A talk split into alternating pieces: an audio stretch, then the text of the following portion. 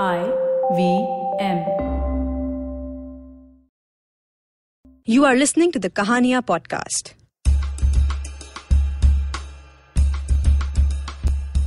Kahania is a series of open mic storytelling events organized by Tape a Tale. The stories you're about to hear were recorded live. They are told by the people who've lived them. This week, we feature two of these very special and unique tales. Our first story is by Pragya Preetham and is called I Accepted That My Love Wasn't Meant to Be and Moved On. So it all started when I was in 11th grade. I was a newly transferred student from Punjab to Pune uh, to the mid session, courtesy my dad's defense job. So uh, he was the first guy I came across, and I asked him where the class was. He told me the direction, and I ended up going in the wrong section. Afterwards, uh, when I got to the class, I saw him there and cursed him, saying, "Come on! I mean, he could have come with me. What an idiot man!" But guess what? He wasn't. You know, he he was really a scholar time started flowing and even though I had a crush on him, I could never gather courage to talk to him in that way. After 12th, we all just went to our separate directions and uh, I almost never expected him and me to be in touch. But one fine day when uh, I was going through the Facebook, he just put some status and I commented on it. And after that, I got a text from him and we began texting. One thing led to another and we exchanged numbers we began talking a lot and all I knew was I began falling for him all over again. Though I didn't have the strength of facing another rejection, I couldn't confess it, but deep down I could sense that he liked me too.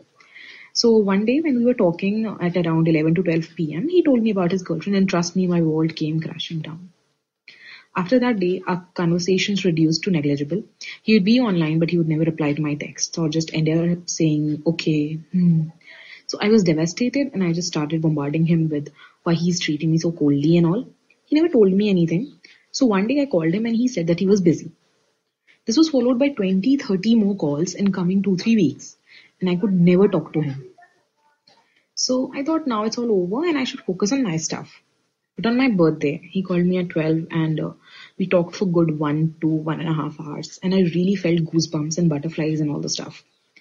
So we again began talking and he told me that he went through a bad breakup and uh, we started bonding again. After some time, he went back to square one, not replying my texts, not returning my calls and all. So one day I stalked his profile on, on Facebook and stumbled upon his picture with his girlfriend, I suppose. She was the new one and uh, a very adorable caption, you know. At that very moment, something happened, you know, sadness, agony, jealousy, heartbreak, or all at once. I don't know what. I opened WhatsApp and I deleted his contact but I won't deny that I expected him to ask me why. But you know what? He never did. And uh, after a few weeks of crying over it, I just got tired of it. And one day he called. I don't remember for what reason, but we talked and I realized that I didn't get goosebumps or butterflies on anything, but my eyes got moist. And I realized that I couldn't ever get over him. But now having him is also not an option. And I was so madly in love with him that I couldn't be even friends with him. So after that day, I saved his number again because I couldn't fight with him myself anymore. I couldn't let myself wonder what his DP or status was.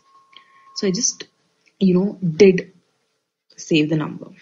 One day when I was staring blankly at the window, I just thought that what if I started afresh, you know, just like the day I met him and let him just be another contact in my contact list. So today's situation is I wish him on every occasion through the broadcast list of WhatsApp.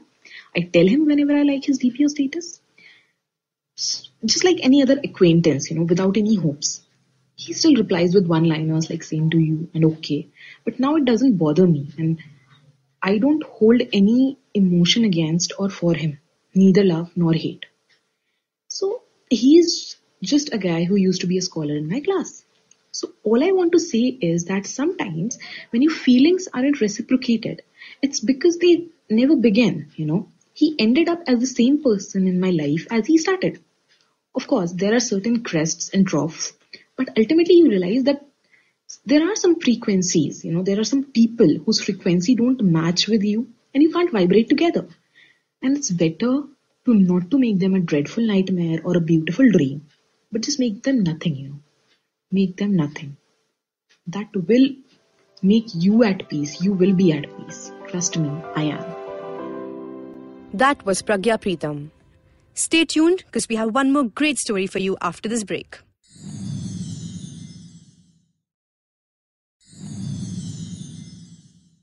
Welcome back to the Kahania podcast. Our next story is by Ashray Akundi and is called This is What Actually Happens During Communal Riots in India. I am a witness. 2007. It was an iconic year for me. Dad had finally left home.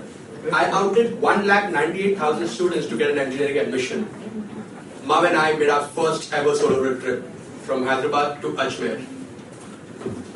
It was the most outrageous adventure trip ever because back then such trips weren't as popular as it is today. My mom's paternal family is from Ajmer and I grew up listening to their childhood summer holiday stories at the grandmother's house. Then life happened to mom. They all grew up and it had been 30 years since she visited Ajmer. One morning at breakfast, we had a very random conversation which led us into visit my great grandmother. It was a fantastic trip. We stayed there for about two weeks. Time flew, and before I realized, I had to pack my great grandmother's love and affection and get back home. Our return route was from Ajmer to Jaipur to Agra by road and from Agra to Hyderabad by train.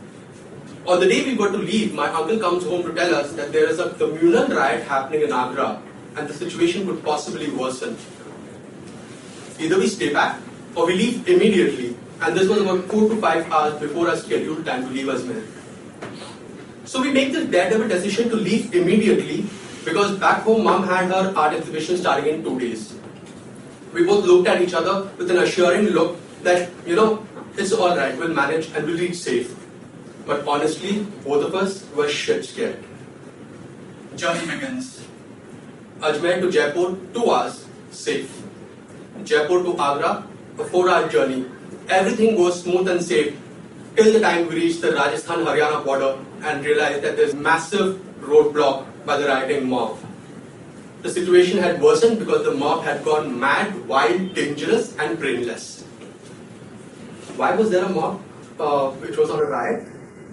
because a speeding truck had crushed four young Hindu boys participating in a religious procession on the highway. Yep, you heard it right. On the highway. Ridiculous? No. It's all in the name of God Almighty. After the four hour long roadblock, Mom and I finally accepted that it's okay to panic. And we told the bus driver that we, we had to catch a train from Agra at 8.30 pm Luckily, there were others also in the bus who needed to enter the city desperately for various reasons. A mobbing, rioting city in Haryana, Agra. The news visuals of the 2006 Godhra riot were still fresh in my mind. My imagination was at another level altogether.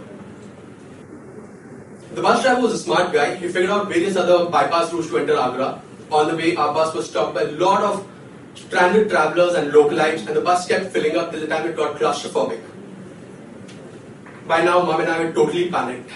What if we missed the train? In a rioting city, a 42 year old lady with her 17 year old son still not safe.